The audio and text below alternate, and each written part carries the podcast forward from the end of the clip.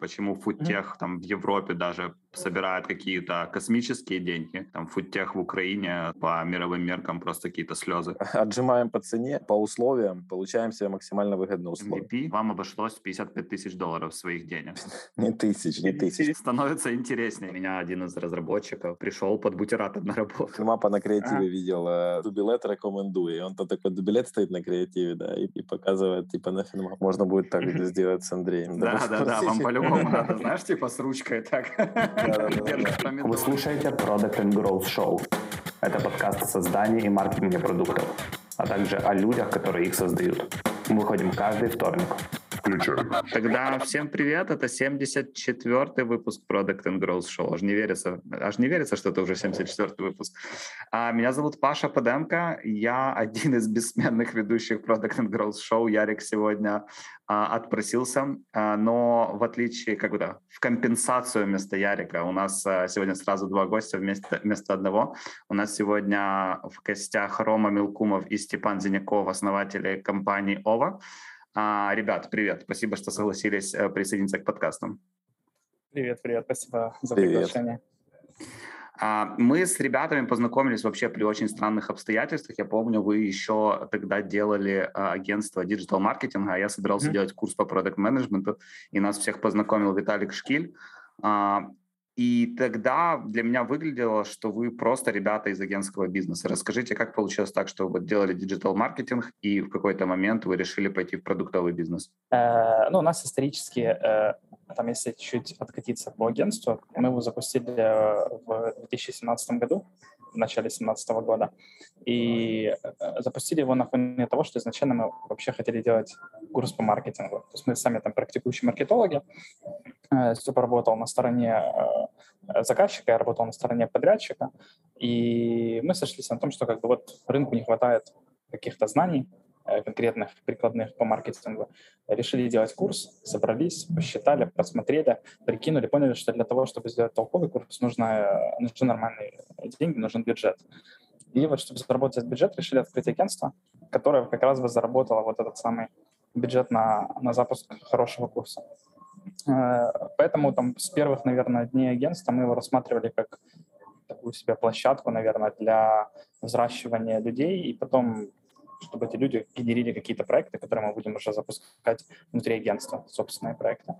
Э, первый из таких э, проектов у нас был Кульбан. Это мы там пробовали зайти в э, такую нишу биоразлагаемых пакетов. Вот.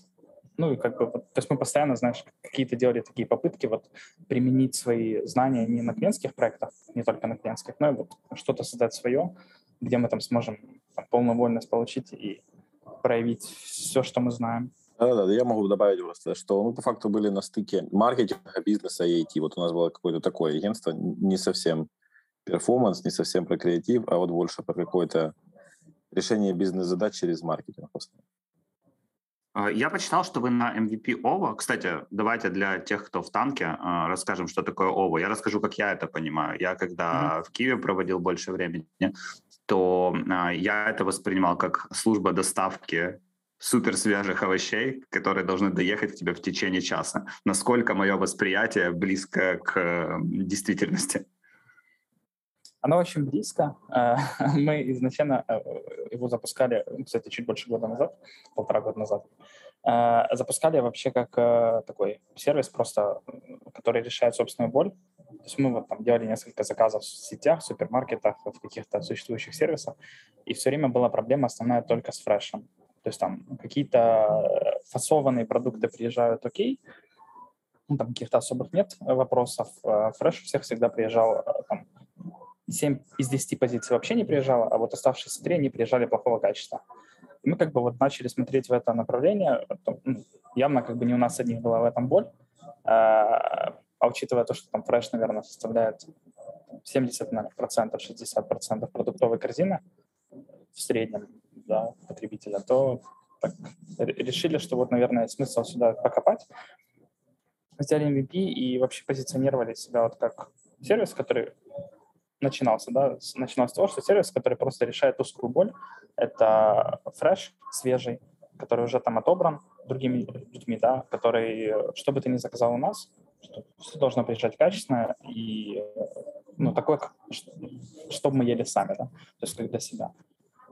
Ну, постепенно это переросло в такой проект, где мы там, не только фреш уже доставляем, да, но концепция такая общая осталась та же, то есть селективность, отбор продуктов.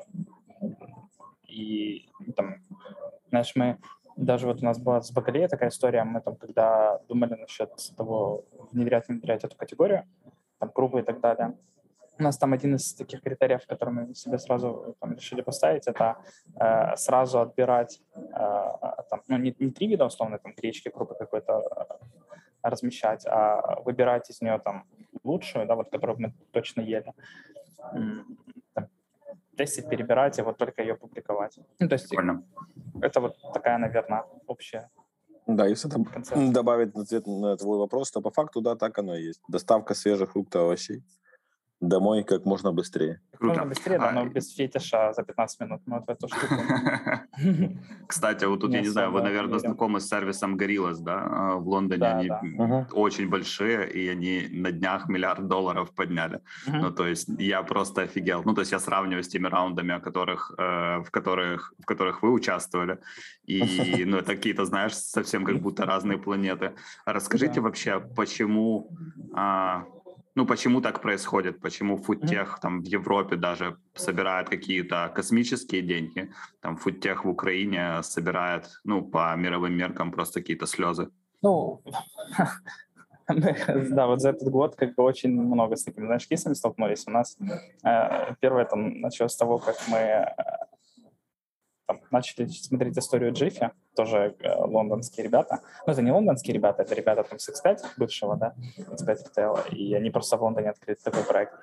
И мы, типа, смотрим на их э, рост, смотрим там на их показатели, э, потом смотрим на те раунды, которые они поднимают, и понимаем, что, наверное, не там мы делаем проект, да, ну, то есть, как бы у нас э, там при показателях, условно, там, 100к долларов месячной выручки. Проект поднимает там под миллион долларов. Э, в Лондоне при таких же показателях спокойно другие проекты поднимают 28, 30, 35, 40, 50 миллионов фунтов. Вот. И, и это как бы ну, немножко иногда, знаешь, ну, не то, что напрягает, но там вызывает какое-то непонимание. Как бы, не, ну, конечно, напрягает. Факту... Слушай, ты, вы конкурируете за тот же талант, типа вы конкурируете за тех же разработчиков, вы конкурируете за тех же маркетологов, и, ну, типа, объективно вы просто не можете позволить себе платить те же зарплаты, которые будет, будет платить, ну, там, условный Jiffy или Gorillaz. Ну, да. Ну и, короче, знаешь, оно как-то так бывает иногда непонятно, типа, блин, с какого фига? Вот. Вроде же как бы рынки не настолько разные, плюс учитывая то, что там средний чек, типа, плюс-минус такой же, да, там, плюс-минус такие же, такие же показатели по выручке. Ну да, он там, немножко быстрее вроде э, движется тот рынок, больше э, общая аудитория. Ну, короче, у нас иногда вокруг этого вызывает очень много вопросов, знаешь. Плюс мы там ну, с Гориллосом вообще интересная история. То есть ребята, они тоже запустились, если я не ошибаюсь, э, в прошлом году. У нас оттуда, кстати, есть один из стажеров. Э, там, ну, Tea э, проводили программу по привлечению стажеров в проекты, портфольные проекты Тея. И к нам один из стажеров попал, который работал в Гориллос. Он работал там курьером, но нам очень такие интересные сайты рассказывал по поводу того, как у них там устроена система мотивации, по поводу того, как у них устроена там система выбора заказов, распределения. И как бы, ну, мы, знаешь, мы так смотрим, понимаем, что в этих компаниях пока что, наверное, больше там э, маркетинга, бренда и хайпа, чем реально какого-то вот технологического отличия от того, что есть там на украинском рынке.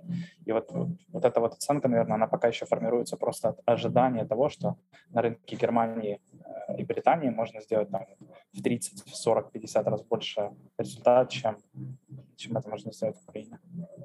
Ну и вообще рынок венчурный э, в Украине не славится высокими чеками. То есть если просмотреть, сколько именно украинские фонды инвестируют в украинские стартапы, ну, там не будет высоких цифр. Расскажите вообще про свою венчурную историю. То есть я почитал, э, пытался понять, как бы, что вы вообще вложили на старт, и я нашел вот такую цифру, что MVP а, вам обошлось 55 тысяч долларов своих денег. Расскажите, Что-что? Не, не тысяч, не тысяч, 55, просто 55. Тысяч, да. Это 55 долларов было? Да-да-да. Ага, просто хорошо. 55 долларов. Становится интереснее. 55 долларов на что потратили? Да, мы потратили на, на домен, э, потратили на, и на первую рекламную кампанию. То есть домен, там, разработка сайта. Ну, у нас была своя команда, то есть тут не стоит забывать. То есть, как бы, прямых затрат было 55 долларов, там, покупка домена и первая рекламная кампания в Фейсбуке. А, ну, сайт, да, сделал уже наш э, дизайнер. Там рекламную кампанию запустил наш таргетолог, который был в агентстве. Э, но от прямых затрат, да, было 55 долларов, мы получили первый э, фидбэк, то есть вообще как бы мы тестировали несколько идей, те, которые должны были бы быть популярными после того, как закончится э, вся история с ковидом, плюс э, все это должно было быть, потребность в этом должна была быть у человека постоянно и очень часто. То есть мы когда начали копать, пришли к вот э, тестировали несколько идей, там, доставка еды как бы готовой, но это очень, это еще более капиталоемкая штука с более низким средним чеком, и не всем она нужна. А вот овощи и фрукты едят все. Едят э, и мясоеды, едят овощи и фрукты, и тем более веганы, вегетарианцы.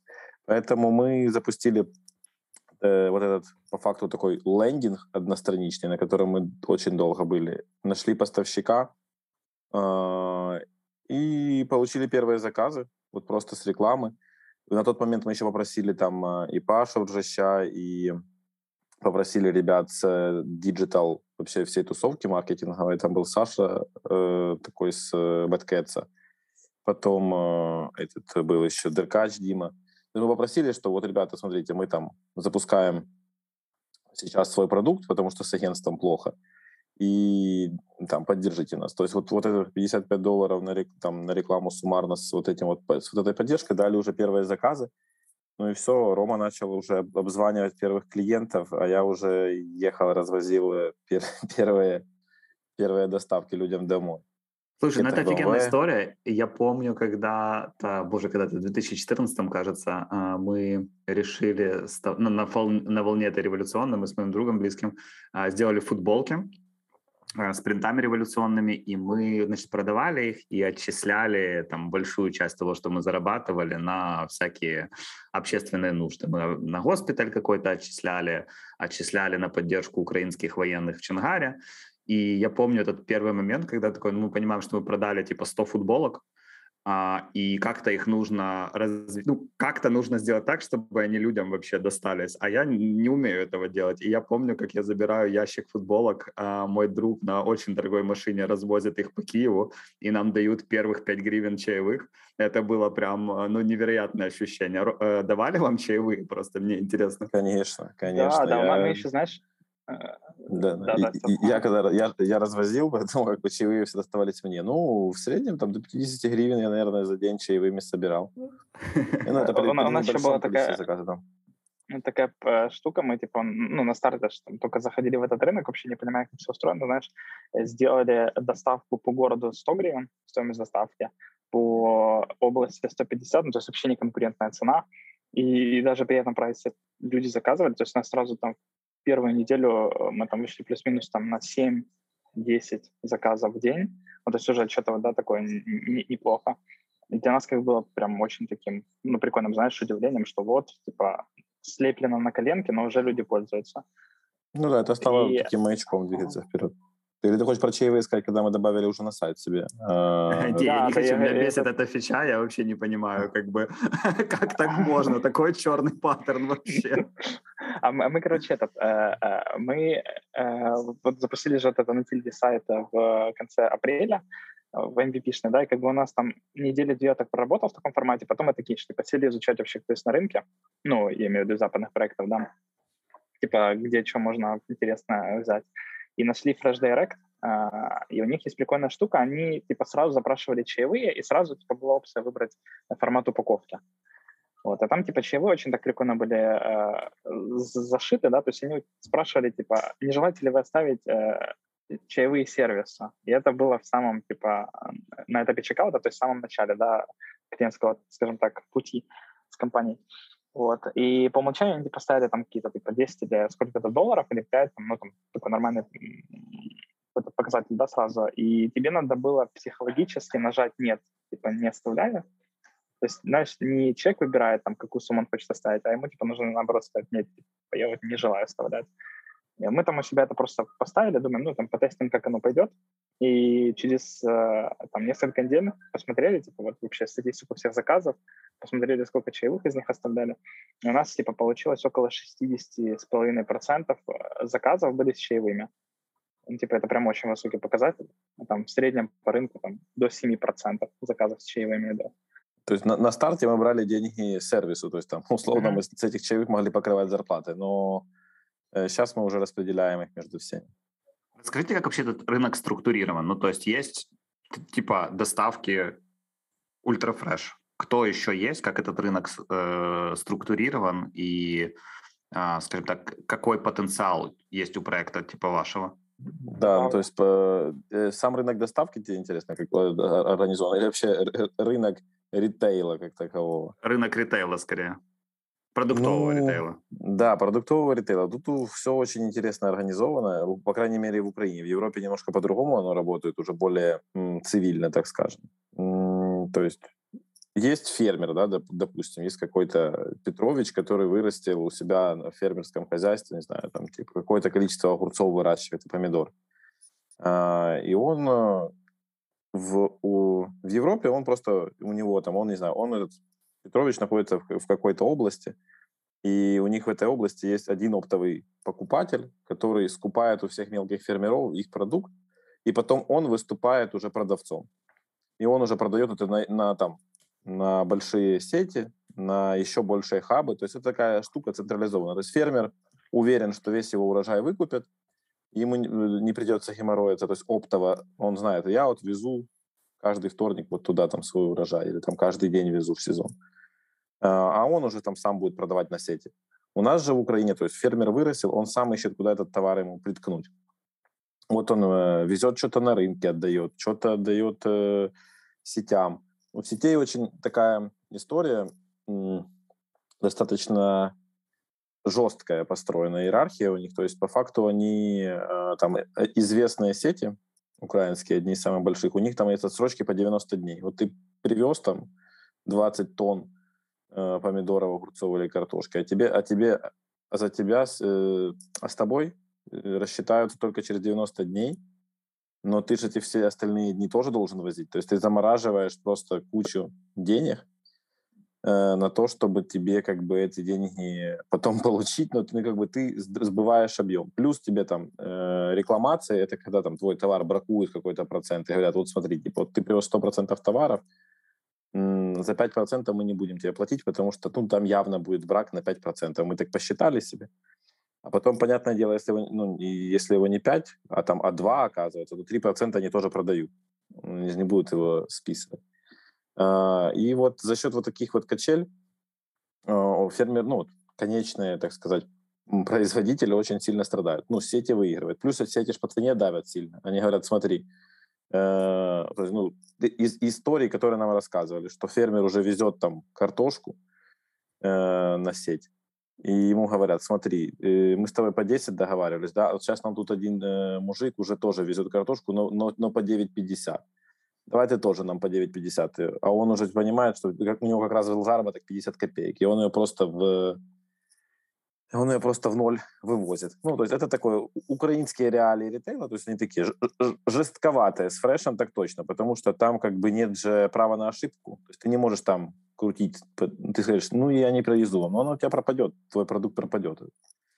Вот, поэтому как бы э, ритейл сам по себе устроен вот так. Отжимаем по цене, э, по условиям, получаем себе максимально выгодные условия.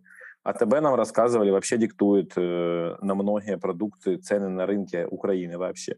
Для тех, кто нас АТБ... слушает, кстати, не из Украины, АТБ это в Украине самый большой э, продуктовый ритейл. Сколько у них там? Да, Сотни магазинов. Так... Не, ну что, у них где-то под, под 2000 уже почти. 1800. Ну да. Да, уже, уже можно почти сказать тысячи, да? Да. Ну, это как в России пятерочка, наверное. Там. Вот так вот устроен, типа, этот рынок в Украине. А рынок доставки, здесь новые игроки уже и меняют, ну, меняют вообще очень много подходов в самом ритейле, потому что как ни крути, это такой самый, один из самых старых рынков. Он такой закостенелый, очень консервативный, и какие-то изменения в этих больших сетях, ну, они почти не происходят. Поэтому вот все вот эти новые ребята, которые появляются и в Украине, и в Европе, они как раз по факту подрывают классические, классическое понятие про ритейл и меняют вообще представление человека там о о том, как можно вообще по- по-другому жить, да, ну, ну, грубо говоря, потому что то, что мы с Ромой э, считали э, и находили статистику, человек, там, человек тратит 4 часа в среднем в неделю на походы в магазин, то есть это с дорогой туда, там и обратно, то есть это вот где-то около 4 часов каждую неделю, ну, посчитай, это 16 часов в месяц тратится на такую покупку. Да, тут, кстати, Gorillas а, рекламируется с месседжем типа «Save yourself another trip», «Сделай на одну поездку меньше». А, везде этот слоган у них есть, поэтому, мне кажется, это ключевая штука, на которую да. Слушайте, ну а как вот типа бизнесу типа вашего а, конкурировать с условной доставкой сельпо? которая точно так же приезжает быстро, точно так же у них там есть выбор, ну, плюс-минус такой же, как у вас, но у них плюс еще есть бренд, у них есть возможность там доступа к своей базе и так далее. То есть какие тут вообще есть рычаги? Ну, тут я чуть э, такой откачусь чуть назад, э, еще, чтобы ответить на этот, на твой вопрос, э, все потом еще, когда рассказывал за сегментацию, мы еще, знаешь, типа замечаем, что э, вот весь рынок типа начинает делиться на проекты, которые копируют весь ассортимент сетей, и они типа доставляют планово, да, ну то есть типа на какое-то время. Э, второй вид э, доставщиков это агрегаторы, это те, которые типа доставляют э, без типа сильного проникновения в каждой категории, ну типа доставляют все. Уже там на Glovo скоро можно будет и э, технику с Эльдорадо заказывать, или уже даже можно, да, то есть ну, там все подряд. Э, есть проекты, ну есть сети, да, которые доставляют вот весь свой ассортимент текущий.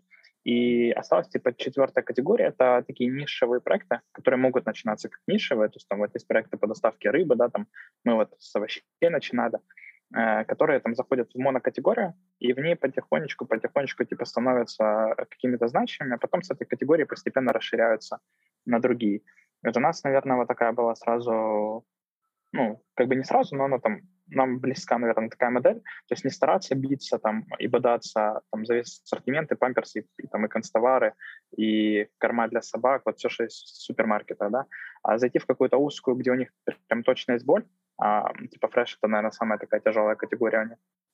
Вот, типа в ней э, дать какой-то адекватный продукт, который там точно будет э, в каких-то мелочах лучше существующего и вот постепенно типа на нем выстроить бренд, а потом уже с него там, по чуть-чуть, по чуть-чуть захватывать другие категории. Да, мне вот, наверное... кажется, что тут настолько прикольная история, когда вы взяли рынок, на котором уже все есть, на котором есть уже куча правил, и, по сути, там с MVP за 55 долларов э, сделали бизнес. А для меня это просто история настолько поучительная э, в плане того, насколько люди недооценивают вообще свои возможности, да. Можно взять то же, что уже привычно работает, а, посмотреть на это немного по-другому и ну, сделать что-то от нуля до единицы. Да, не факт, что у вас получится построить какую-то огромную компанию из этого, но по крайней мере, это бизнес, который э, сам себя, ну, я так понимаю, я не знаю, окупаетесь ли Кстати, вы уже окупаетесь или нет? Да, ну, у нас contribution маржа была положительная. Да, да не, юнит экономика сходится. Но contribution, да. Да-да-да, у нас, типа, знаешь, просто э, мы в какой-то момент, типа, э, там, нас тильда сильно поглотила, да, мы там, наверное, до, ну, месяца восемь, короче, сидели на тильде, и весь процесс внутренний, он был, типа, в ручном режиме. Таблички какие-то, какие-то вот эти файлики всякие, там, Notion и так далее. И мы, типа, вот, это, вот этим всем, знаешь, переболели, насытились, нам, типа, захотелось теперь там внедрять максимально много автоматизации. То есть все, все что было ручное, типа, делать его автоматизированно. Мы собрали, это как раз год назад был, э, ноябрь месяц, мы, типа, начали собирать команду э, внутреннюю, типа, in-house по разработке.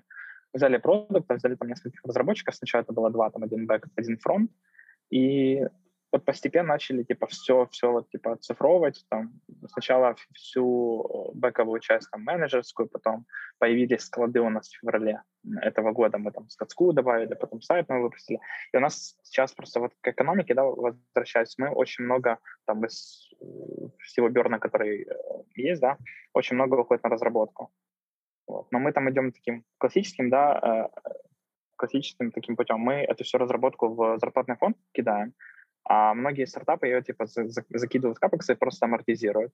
Вот. Ну, как бы за счет этого тоже можно типа экономику показать лучше, да, если там э, по-другому отображать цифры, но типа мы не, ну это имеет смысл да, только если ты инвесторскую историю делаешь. Mm-hmm. Это не имеет mm-hmm. смысла, да. если ты пытаешься да, да, да. сделать бизнес. Ну, знаешь, типа инвесторская mm-hmm. история, типа, но она же тоже должна быть где-то честная. Хотелось бы. Слушайте, расскажите, а, вот я к вопросу хочу вернуться потом еще по поводу, по, по поводу конкуренции, но раз мы уже начали эту инвесторскую историю, расскажите, зачем вам вообще а, были вот эти деньги от Федорова? А, потому что ну, для меня, как человека, который смотрел за вашим развитием со стороны, это выглядело как какой-то немного странный выбор первого инвестора. Что это было? Ну, можем сказать, что мы вообще как бы не искали инвестора никогда. То есть мы себе работали и работали. Э, думали, ну, типа, как бы даже, даже не думали в сторону инвестиций, если честно. А потом просто появился Андрей, говорит, приезжайте на кофе. Мы приехали, поговорили с ним, а, и он предложил как бы э, такой вариант, что давайте попробуем, я вам помогу, попробуем сделать вместе типа прикольную историю, там с меня пиар, э, поддержка, пиар, часть, брендинг Э, и небольшие финансы, и, соответственно, как бы давайте попробуем взять эту историю вместе. Ну, для, как для нас с Ромой, мы любим всегда что-то не новое, там, где мы еще не были, поэтому мы такие, типа, ну, а что, не, давай попробуем. Ну, это просто, просто, знаешь, из любопытства. Да, ну, потом сейчас уже... рефлексируя на это, вы считаете, это правильно было решение? Для тех, кто не знает, кстати, кто слушает нас не из Украины, опять же, а, Андрей Федоров достаточно известный маркетолог а, здесь, такой из мастодонтов, наверное, вот этой всей маркетинг-движухи, занимался этим, наверное, когда мы с вами еще даже не знали такого слова, вот, но он, в моем понимании, он достаточно в целом далек от технологического бизнеса. Поэтому мне интересно, насколько ну, имеет ценность привлечения такого человека на раннем этапе. Ну, Андрей, у него очень такая хорошая, э, хороший опыт и, знаешь, экспертиза и вес в брендинге. Вот все, что касается, скажем так, э, медийной части бренда и вот силы брендов. И у нас тогда еще на тот момент мы назывались Киевовичи, когда мы там встретились вот обсудить э, проект. И одна из тем, типа, вокруг которой нас это, ну, типа, заинтересовало такое потенциальное, наше партнерство, это вокруг того, чтобы, типа, сделать из проекта там не доставку овощей в Киеве, да, а вот сделать что-то больше, что-то, что там сможет там на уровне бренда, на уровне продукта, типа, конкурировать с э, какими-то крупными игроками. И мы там, там точно, знаешь, типа, мы там увидели на этой встрече, что, типа, точно нужен какой-то вот такой вот впрыск, да, какого-то там извне чего-то, и, ну, как бы мы там довольно быстро договорились. То есть у нас там, не знаю, пару встреч, наверное, ушло для того, чтобы там ударить по рукам. Вот, в августе Андрей зашел официально уже по документам прошлого года, 20-го. Вот. И, ну, и как раз у нас первым таким проектом, который мы вместе делали, это поменяли название проекта на ОВА. У нас там много было таких э, разных смешных названий, вот, но решили на ОВА остановиться. Насколько ты вообще считаешь, вы считаете, э, сила бренда важна в, так, в такого рода бизнесе? Ну, тут сильно зависит от целей. Ну, как бы, наверное, если цель это просто э, расти, ну, как бы, короче, сила бренда, бренд помогает э, сам по себе бренд это не дешевая история, но в какой-то момент бренд помогает экономить на маркетинге и получать клиентов, более качественных, чем, а, чем без, без бренда. Наверное, ну, ну, как бы для нас там сейчас мы то, что уже видим, то бренд как бы очень важен. То есть, ну, знаешь, уже и там это откликается в аудитории, с которой мы работаем, это откликается в том, как люди нас там воспринимают, в том, что мы, типа, в принципе, там на перформанс можем какое-то время не тратить, да, и когда к нам все равно приходят люди, то есть у нас там большой ретеншн, у нас э, там за счет бренда получается хороший NPS держать, да, но там точнее, может, NPS на бренд влияет, но точно так же, наверное, и бренд влияет на NPS. Если есть возможность держать, э, поддержать бренд, то, то нужно поддерживать uh-huh. и качать его. Если нет, то, наверное, да, фигашьте в performance. Uh-huh. Yeah, ну, ну, а да, если ну... так, типа, mm-hmm. более конкретно на уровень цифр спуститься, допустим, окей, вы там запустили компанию, условно говоря, когда вы 55 долларов отправили, пол, потратили, получили определенный уровень конверсии. Допустим, да. прошел год, ваш бренд стал более узнаваемый, вы запускаете такую же кампанию. Насколько вы видите uplift? Вот, давай по Гуглу скажу. Mm-hmm. По Гуглу, Ром, скажу то, что помню цифры. Вот, вот э, даже, ну, когда запускали, это, наверное, будет не совсем корректно, потому что тогда был локдаун первый, люди были в панике, и им было вообще по барабану, брали все, что видели. А вот когда мы запускали большую э, наружную рекламную кампанию на 250 бордов в Киеве, это, это Андрей э, договорился тогда, что мы взяли там э, просто оплатили там за поклей. То есть у нас были самые там э, лояльные условия на рынке, более, ну, более низкой цены никто бы не смог уже обеспечить. И до этого у нас была стоимость конверсии по бренду ОВА где-то порядка 130 гривен конверсия. А после того, как мы запустили эту рекламную кампанию, прошло где-то месяца полтора-два, э, мы раскачали, так то конверсия по бренду упала до 13 гривен. То есть это по факту... Ого, то есть в 10 раз по факту. Да, да, да, да, по факту в 10 раз. Ну вот, ну и, э, ну, понятное дело, сейчас конверсии по бренду, они самые дешевые, то есть они там типа до 50 где-то, до, если я не ошибаюсь, по последним данным, по брендовому запросу до 50, это типа бленд. То есть это там прям, если мы бренд крутим там, где еще никто не... Ну, типа нас еще там не особо не знает, и мы там просто брендовую компанию какую-то крутим. А так до 50 гривен по бренду сейчас, да. По факту это очень... Э, ну, это вот ответ на твой вопрос, да, типа, стоит ли качать? Ну, по факту, то, что говорит Рома, да, если есть возможность покачать, то потом оно будет работать в обратную сторону уже на снижая косты на перформанс.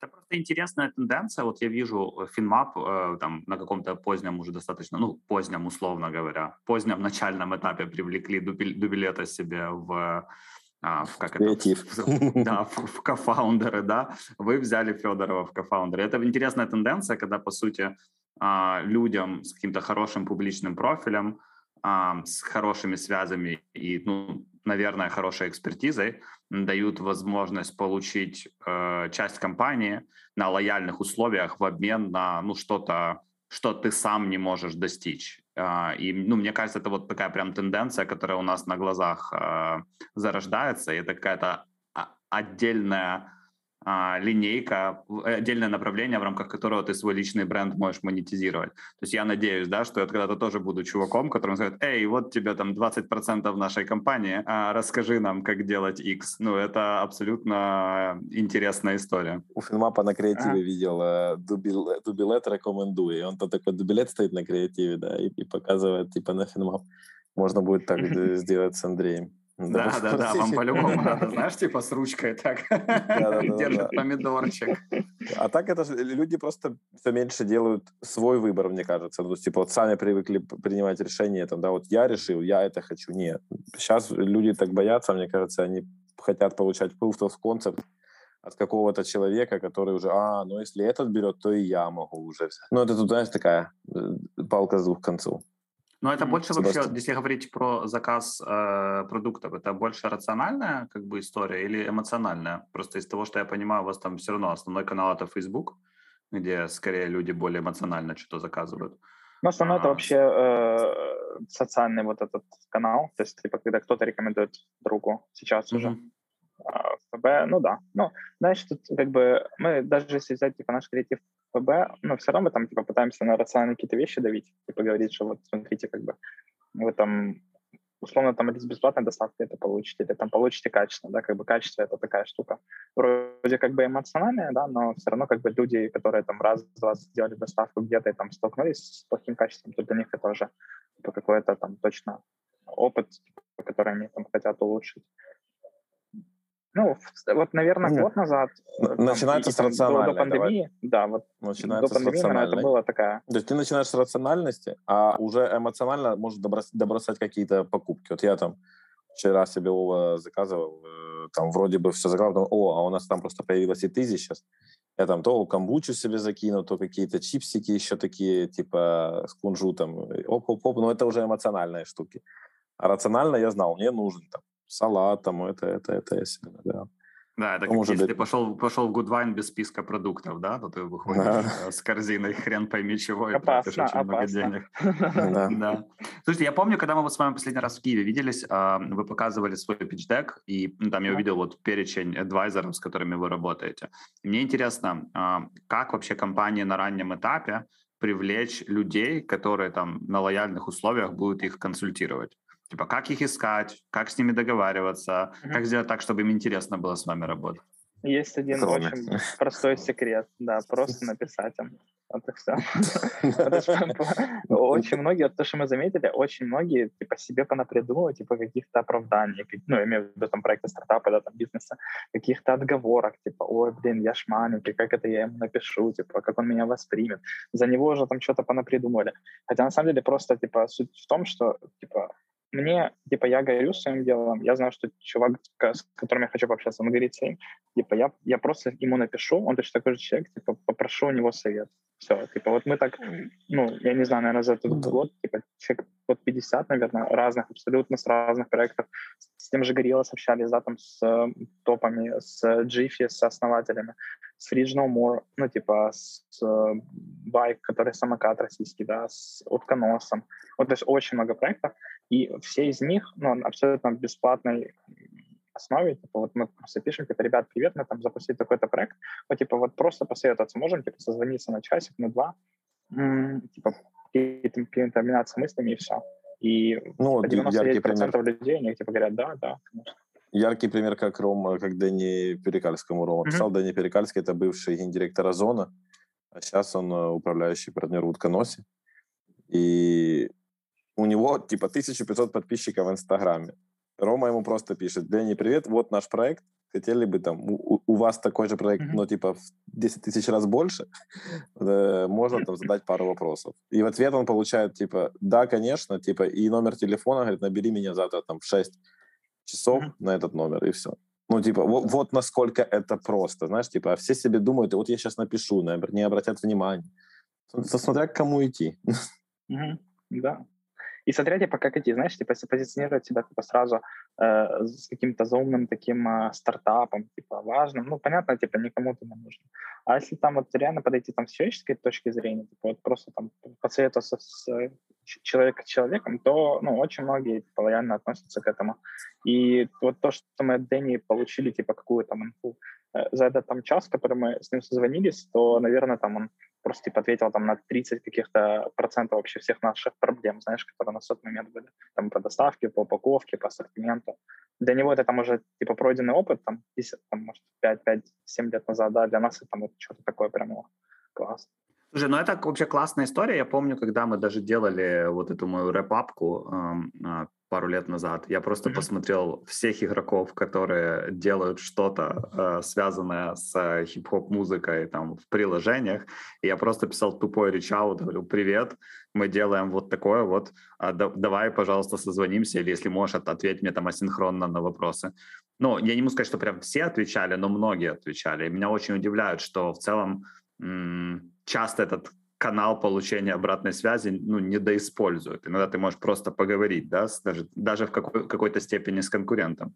Потому что по факту вы что говорите с своими конкурентами, да, они существуют на других рынках, да, они там, э, скажем так, вряд ли будут заходить в Украину в ближайшее время, но в то же время это по сути конкурирующий бизнес. Да, но у нас э, вот даже э, мы там об этом там не писали вроде в Э, деки, мы были на складах типа фреша распределительных у Ашана украинского, да, то есть они нас прям привозили, показывали нам все свои инсайты, вот, пожалуйста, все там показатели, то, что хотите, там карты наши контрольные, по которым мы качество меряем, и они нас типа провели по, по сути своим таким, э, ну, домашним, да, вот этим вот бэк-офису, да, которому нет доступа публично, и все типа показали, рассказали, хотя вот мы там, мы с ними больше конкуренты, знаешь, чем там, зарубежными проектами. Ну, с тем же там в ходе встречались, ну, в ходе немножко там более закрытая структура, но вот вообще практически все, типа, лояльно открыты. Потому что, ну, как бы все работают, знаешь, на одном рынке, как бы, ну, э, невозможно, типа, обладать каким-то уникальным знанием, которое там другие не получат через какое-то время. Так лучше же, типа, обмениваться, типа, шерить какой-то опыт. и типа, ну, делать общие продукты интереснее, прикольнее, ну, не знаю. Чем, чем я... может продаться и типа скрывать какие-то инсайты. Я, я недавно говорил с нашей общей знакомой, и она мне сказала, что у вас а, есть один сотрудник, у которого в должностной инструкции написано «не быть пьяным 4 часа в день». Uh-huh. Это правда или нет? Не знаю, не знаю, с кем ты Да, мы первый раз тоже такое слышал. Ну, может быть. Ну, ну, типа, знаешь, линейный, ну, типа, есть там, э, скажем так, линейный да, персонал. Ну, нам не очень нравится эта формулировка, но как-то вот она такая из классического такого бизнеса пришла. Типа, те, кто работает на складе, там вот люди э, очень такие конкретные, то есть их не вдохновляют какие-то такие э, культурные вещи, там, да, их там тяжело какой-то корпоративной культурой заразить. И они очень даже, кстати, часто не поддаются типа денежной мотивации. Знаешь, типа ты им говоришь, типа, вот, чуваки, вы типа можете зарабатывать до двух, там, ну, до полторы тысячи баксов в месяц, при том, что он там зарабатывает 800 сборщик, да, там обычный. И вот ты ему прям показываешь, как он это может делать, он говорит, не, ребят, типа, я не хочу. Типа, я лучше... Это, это же нужно типа, напрягаться. А мне да, это же нужно, типа, напрягаться, да, типа, нафиг надо. Поэтому тут у нас, как знаешь, Поэтому... типа такая, э, с одной стороны есть команда там, IT-разработка, а, маркетинг, там, типа, бэк-бэк-часть, которая там, типа, да, можно за идею зажечь ребят. И с другой стороны, ну, это типа плюс, если ты делаешь технологический стартап, то тебе, наверное, будет э, там свои э, тараканы в голове у людей, но как бы с ними можно побороться, потому что ты с ними как бы больше на одном языке. А с другой стороны, у нас есть там э, ребята, которые там, собирают продукты. У нас там за лето больше, чем 50 человек поменялось, и, и, и там такие истории были, там и наркоман, и какие-то пьяницы, и, и те, кто там ночью работает, он, вот он, без, он говорит, я ночью вышел, вот мне надо ночью с Рева собирать там, типа, вот, э, и потом их там ловят. Ну, короче, сейчас, слава богу, почистили уже. Вот таких ситуаций. Слушай, ну на самом деле через... такие истории случаются и с разработчиками. Я не буду называть компанию, но когда-то давно я а, работал а, в компании, и у меня один из разработчиков э, пришел под бутератом на работу. я такой, ну я же не понимаю, ну как бы откуда я знаю, что он под бутератом? Ну пришел чувак, и мне пишет, э, короче, это было там несколько кабинетов, и мне пишет э, один из моих сотрудников, говорит, слушай, Паша, а тут как бы там с человеком X происходит что-то не то, а, пожалуйста, приди посмотри. А я, знаешь, мне там мало лет еще, как бы я не особо понимаю, что в таких ситуациях делать. Ну, потом мы вызвали скорую, оказалось, что у него, э, скажем так, была какая-то интоксикация или что-то типа того. Короче, чувак даже за зарплатой не пришел. Поэтому это история про то, что с разработчиками просто работать, это ну, не всегда так есть, там тоже бывают исключения. С ними э, сложно с другой стороны. А, ну, знаешь, вряд ли там каждый третий выпивает на рабочем месте, сидит такой, типа, да, надо да, сейчас да. выпить. А что было вот самого сложного? Мне вообще интересно, знаешь, э, когда люди из такого мира типа креативно-айтишного, я не знаю, как это назвать, а, вот давай представим себе там типичного человека, который работает в рекламном агентстве или там в какой-нибудь IT-компании или а, условно говоря, в бизнесе, где большинство людей, там люди в возрасте 25-40, а, и есть там другой мир людей, которые делают, ну, не всегда самые классные работы, да, там, опять же, там, те же сборщики, курьеры и так далее. И вам, по сути, в рамках одной компании нужно работать с двумя абсолютно разными аудиториями. Как, во-первых, мне интересно, как вы вообще переживали это как основатели компании? То есть, ну, когда вы наняли первого такого линейного человека, да, а как вы потом, пытались ли вы как-то интегрировать всех в одну культуру? Расскажите вообще вот эту историю а, как-то создания операционной части ОВА. Да, то есть у нас же мы были очень долго аутсорсили сборку и склад, а потом мы решили сделать свою. И по факту один из наших курьеров, у него был опыт. Да, вот я сейчас про, про аутсорсинг чуть дополню. Это как раз про, типа, как с 55 баксов, да, стартанули. То есть чисто за счет того, что не стали, знаешь, типа, пытаться все делать сами, а, типа, есть куча игроков. Ну, типа, мы там нашли оптовые базы, которые доставляли для B2B-шных проектов э, продукты. Мы просто, типа, сказали, ребят, типа, можете собирать наши заказы, мы просто будем доставлять их. Вот. И как бы э, они согласились, знаешь, за какую-то доплату. Вот так мы, по сути, проработали там с апреля прошлого года до февраля текущего. Ну, то есть прям практически год. Да, э, потом перешли, почему перешли на свой склад? Потому что качество оптовой базы не давали такого хорошего качества и селекции, как мы. Но сейчас там не об этом, сейчас больше о том, как это все появился свой склад. То есть у нас был один курьер, который, э, у которого был опыт работы там типа сборщиком на, на таких же базах. И э, он говорит, давайте, давайте свой склад, типа, я, я мол, сделаю. Э, ну и мы от идеи того, что нам нужен свой склад, и до первых отгрузок прошло 10 дней. То есть мы прям вот типа гига быстро нашли помещение, его супер быстро оборудовали, там типа завезли товары и все начали как бы на коленке, на коленке, на коленке э, крепить. То есть по факту, знаешь, типа мы, мы думали скрестить культуры, но они же разные. То есть просто, знаешь, типа закон такой, типа залог успеха работы там с, с э, линейным персоналом, так называемым, это просто вот по-человечески общаться. Ну, они же люди тоже. Ну, типа, ты просто говоришь, типа, ну, чувак, там чуть-чуть мата можно добавить в разговор, там, типа, ну, тут же ты, типа, налажал, такой, ну да, там, типа, ну давай там подумаем, как это там по-другому сделать. То есть просто, просто более по-человечески с ними общаешься и даешь, там, знаешь, типа, если условно э, там нашему продукту мы даем какую-то задачу, и он ее там думает, как ее сделать, то там ты должен дать готовое решение и сказать, вот смотри, вот эту штуку, она делается вот так, и ты вот должен пойти сделать вот это, вот это, вот это и вот это. И он, типа, вот так тогда ему понятнее. Ну, а так в основном по-человечески общаешься, да. И потом уже этот человек, который у нас был на складе, он же начал подтягивать э, там других ребят. Так у нас и появился там один полноценный склад, потом второй склад открылся тоже так же достаточно быстро. По факту это ну, да, такое то живое знаешь, типа, общение, понятийное, если можно так сказать.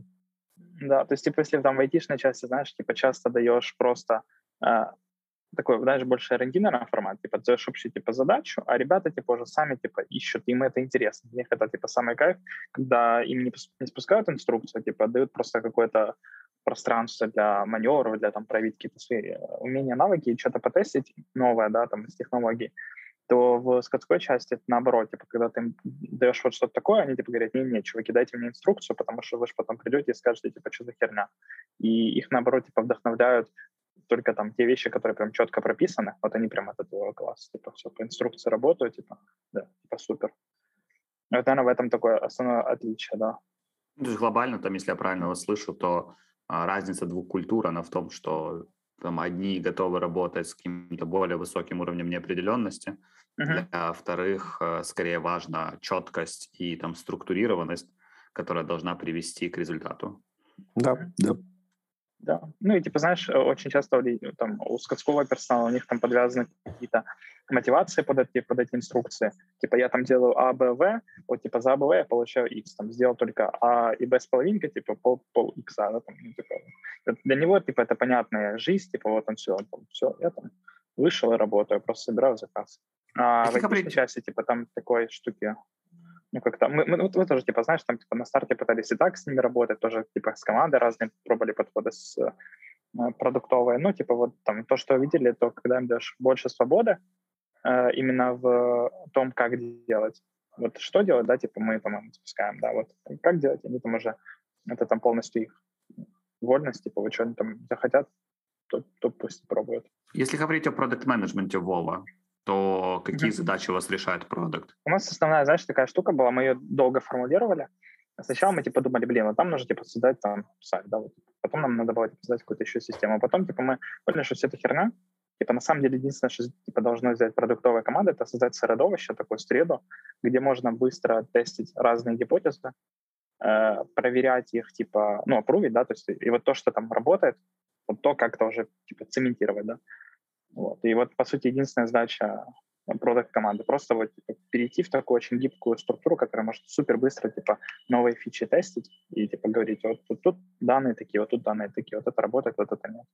А типа и как это будет устроено, где это будет устроено, это все типа уже инструментарий. Как вы нанимали первого продукта? Ой, очень интересно. Мы вообще, типа, очень долго шли к э, тому, что такое продукт. Мы, типа, даже не могли описать сначала его задачи на старте. А, мы там, типа, понимали, что нам просто нужен какой-то чувак, типа, ну, это не CTO, это, типа, кто-то, вот, кто будет, типа, понимать э, задачи немного бизнеса, но и в то же время, как бы, связан с разработкой. Ну, такой, короче, такую какую-то субстанцию, типа, вот мы как-то описали, вот кто это должен быть, но какими-то очень такими мазками, непонятными терминами и просто начали по знакомым типа, смотреть, кто типа может там потенциально вот под эту, под эту роль попадать. Э, потом э, пообщались с Ромой Кильгетовым, мы с ним тоже, кстати, через Виталика познакомились, когда курс записывали. Uh-huh. Да, и он, типа, э, говорит, что, типа, чуваки, у меня, типа, есть крутой паренек, с которым он работал в кабанчике, Артем Тарасов. Вот. Мы вот с Артемом, типа, созвонились, он на то время работал на почте, продукт, продуктом отвечал за электронные сервисы новой почты. Типа созвонились, он типа говорит, ну, типа, чуваки, я там уже работаю, типа, сори, как бы, типа, не смогу к вам перейти. Ну, мы, как бы, знаешь, типа, опять пытались, типа, искать какие-то лазейки, говорим, окей, типа,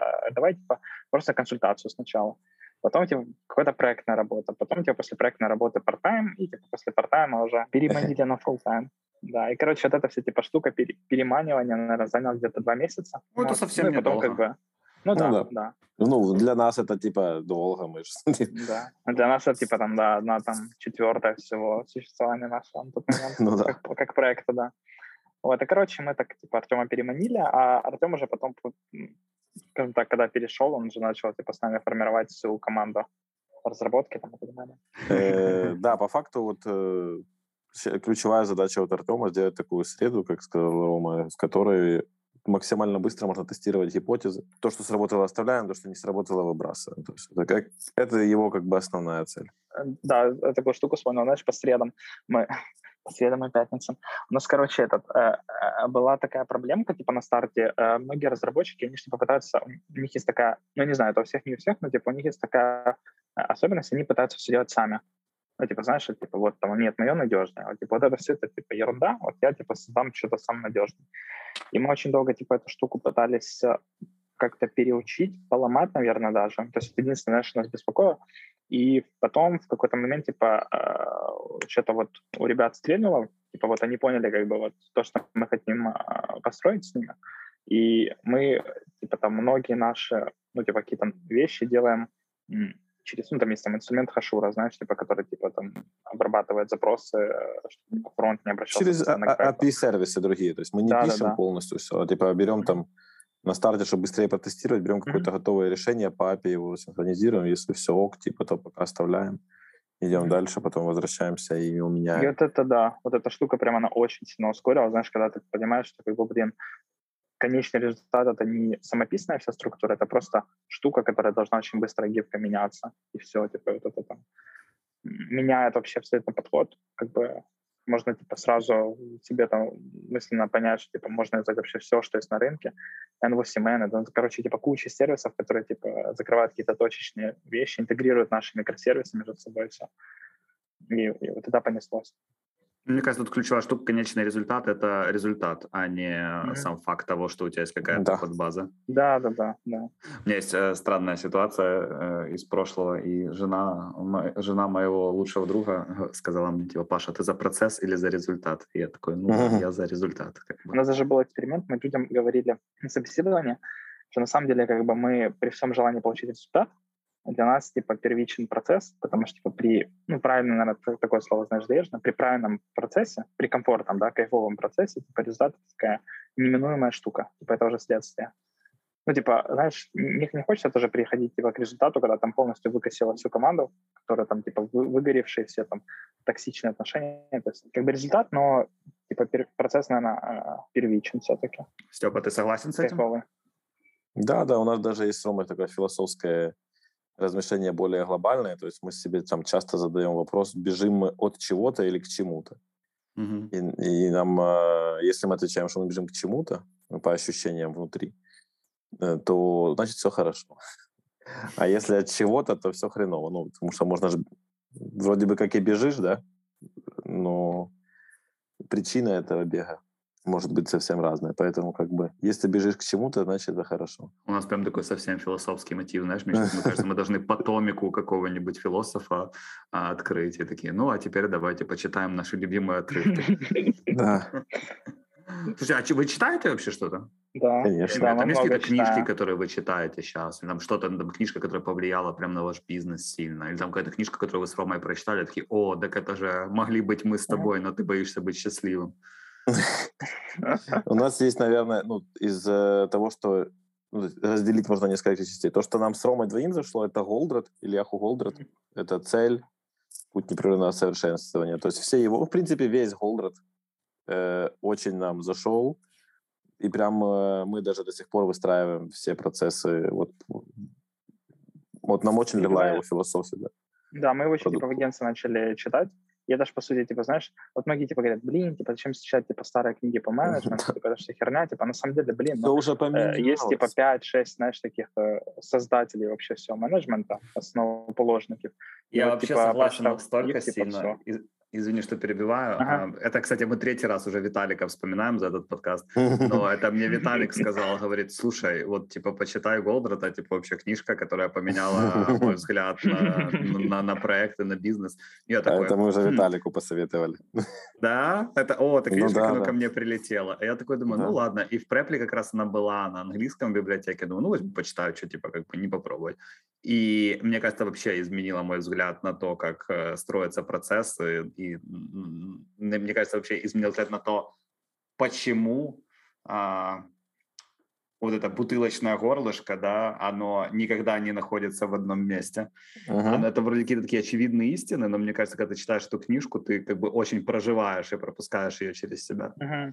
Ну вот мы да, с Ромой много где круто ее написал. Да, круто. Скажи, так, знаешь, да, сейчас он добавил. типа час. Ага. Ну да, как роман. А, mm Вот по поводу этой книги мы, мы много где в производственных... Почему мы верим в то, что читать э, старую бизнес-литературу, ну, нормальную, я имею в виду такую, знаешь, типа фундаментальную, это правильно? Потому что вот даже тот же завод Volkswagen выпускает каждую новую машину каждые 19 секунд. Новая машина выезжает с конвейера. Э, это в разных абсолютно, комплектациях, разных Абсолютно цветах. разные модели, разные комплектации, вот каждая заодно типа выезжает. И весь завод работает по принципу Голдрата, да, то есть теория ограничений. Все работает там, полностью построено на, этом, э, на этих процессах, поэтому как бы, э, может быть, меня, знаешь, что, наверное, меняется не бизнес, а меняется просто а, обертка, формат. Ну, типа, вот э, раньше это было там на заводе, а сейчас это в интернете, но по факту-то основы остались же те же как бы глобально. Ну, вот, ну вот да, везде типа работают люди все равно, поэтому типа основные принципы, наверное, ну, плюс-минус все же сохранились.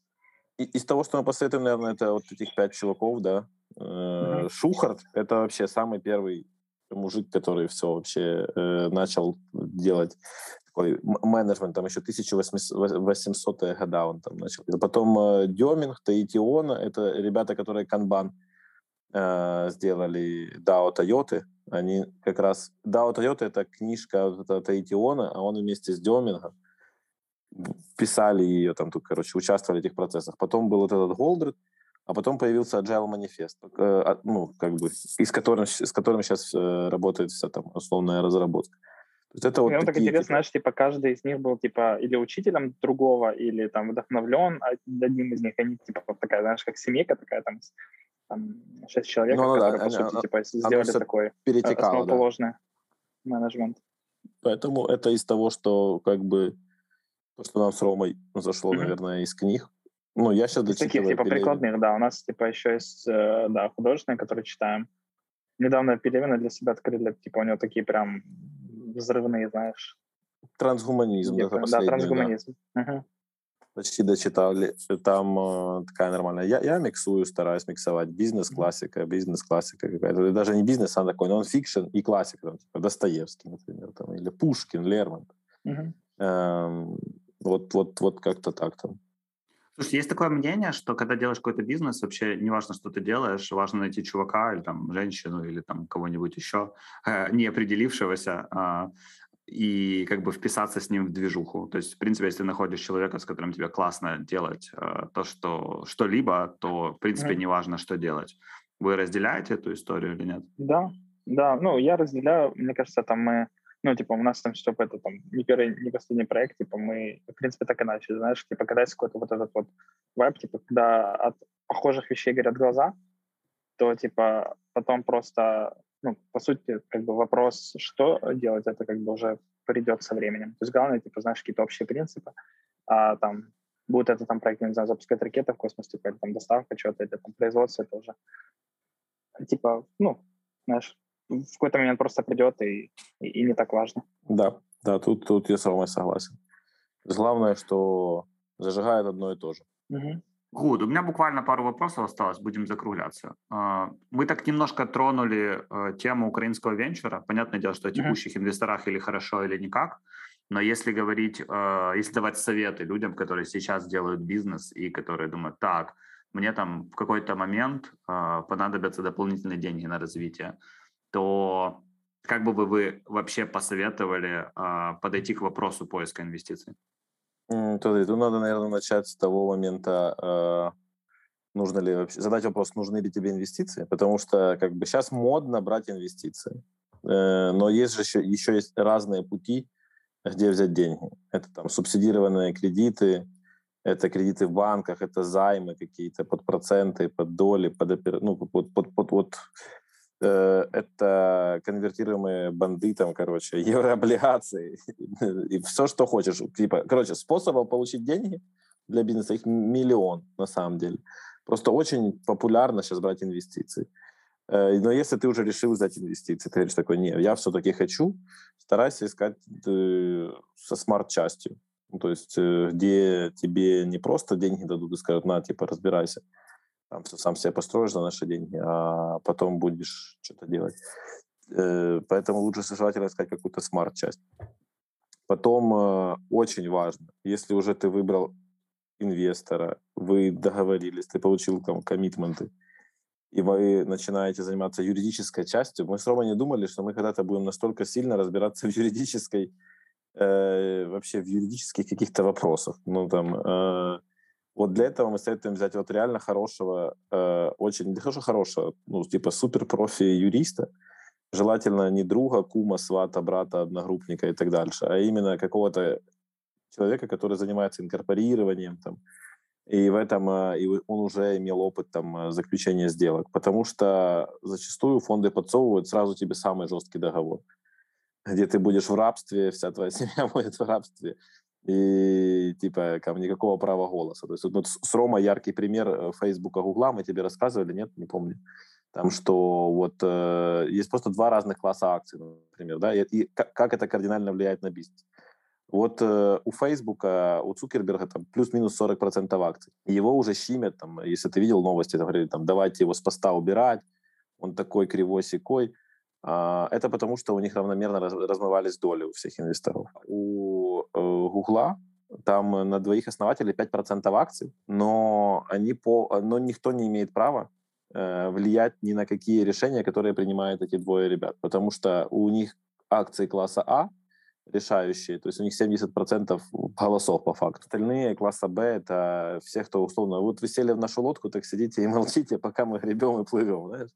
Вы там топливо подливаете, то есть вот оказалось бы, да, то есть и то, и, и там венчур, типа, и, как бы венчур был, и там э, инвестиции, но тут у чувака 40% его щимят, а тут 5, и они типа короли, никто не может повлиять на их решение.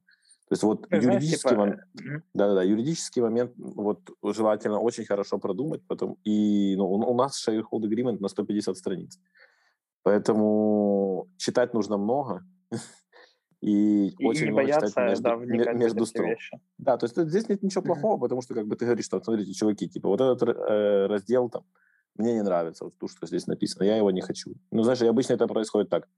Не хотите? Ну, ладно, окей, мы его вычеркнем. Ну, ну типа, как бы тебе просто изначально дают самое жесткое, если ты где-то протыкаешь, то потом это как бы будет против тебя использовано. Вот. А, Денис Долголь, а, мой товарищ, с которым мы когда-то делали этот э, бизнес-саммит, он сказал фразу, типа, ты получаешь в жизни то, а, о чем ты можешь договориться. И мне кажется, это вот такая типичная история. Просто тебе дают сразу по умолчанию дерьмо, и тебе нужно из этого дерьма как бы слепить пулю. Да, ну, и, ты знаешь, как бы тут, тут типа не вопрос, э, типа, что фонды такие сякие, ну, как бы это нормальная практика, типа. Это их ну, работа. Бы, да, да, да, люди, люди, знаешь, люди, типа, люди как бы дают деньги, и для них важно получить какую-то гарантию, как, как они смогут ими в дальнейшем в случае чего управлять. Поэтому, конечно, они там будут э, давать какие-то максимально к себе условия. Это не, не потому, что они хотят там, как-то навредить проекту, они заинтересованы в том, чтобы у фаундеров была свобода, и там они могли реализовать все вещи положительные, знаешь, но когда это там на случай, на всякий, на всякий случай, если вдруг что, то как бы у нас есть там контроль.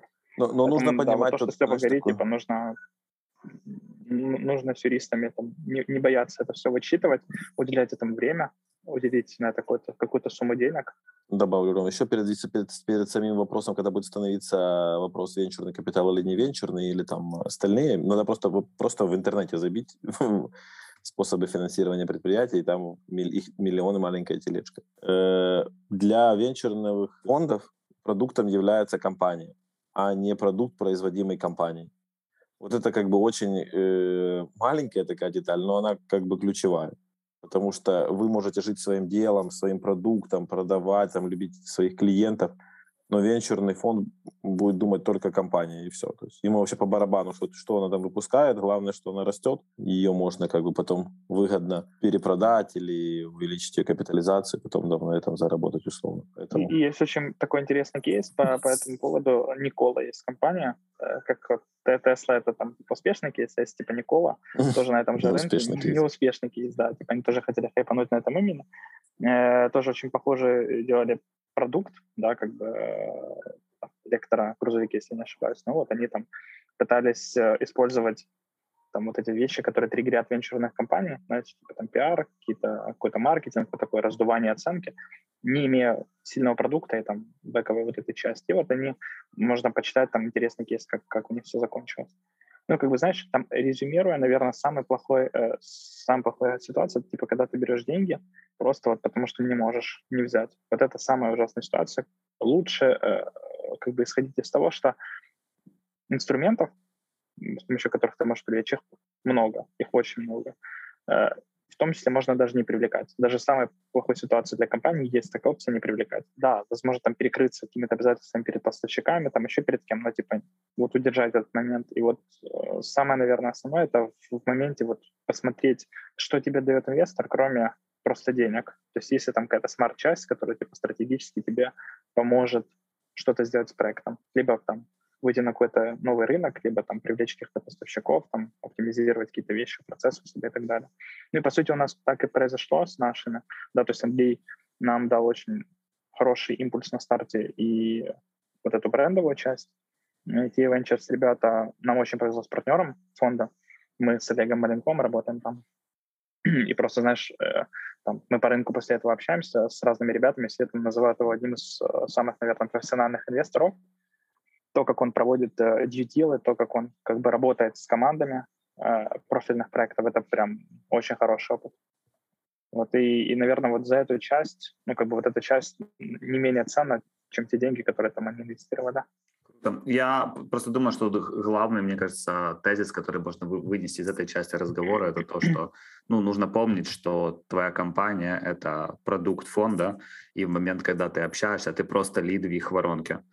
А, да. Соответственно, и они тебя хотят, как бы они хотят тебя превратить в продукт скорее не меньше, чем ты хочешь э, получить деньги. Просто вопрос, насколько ты там как лид квалифицируешься э, для их э, продукта. Да, это интересно. Круто. Слушайте, спасибо, что прыгнули на звонок. Я лично получил удовольствие. А, надеюсь, еще как-то сможем а, записаться, когда вы уже следующий раунд поднимете, и у вас будет э, больше интересных э, новостей.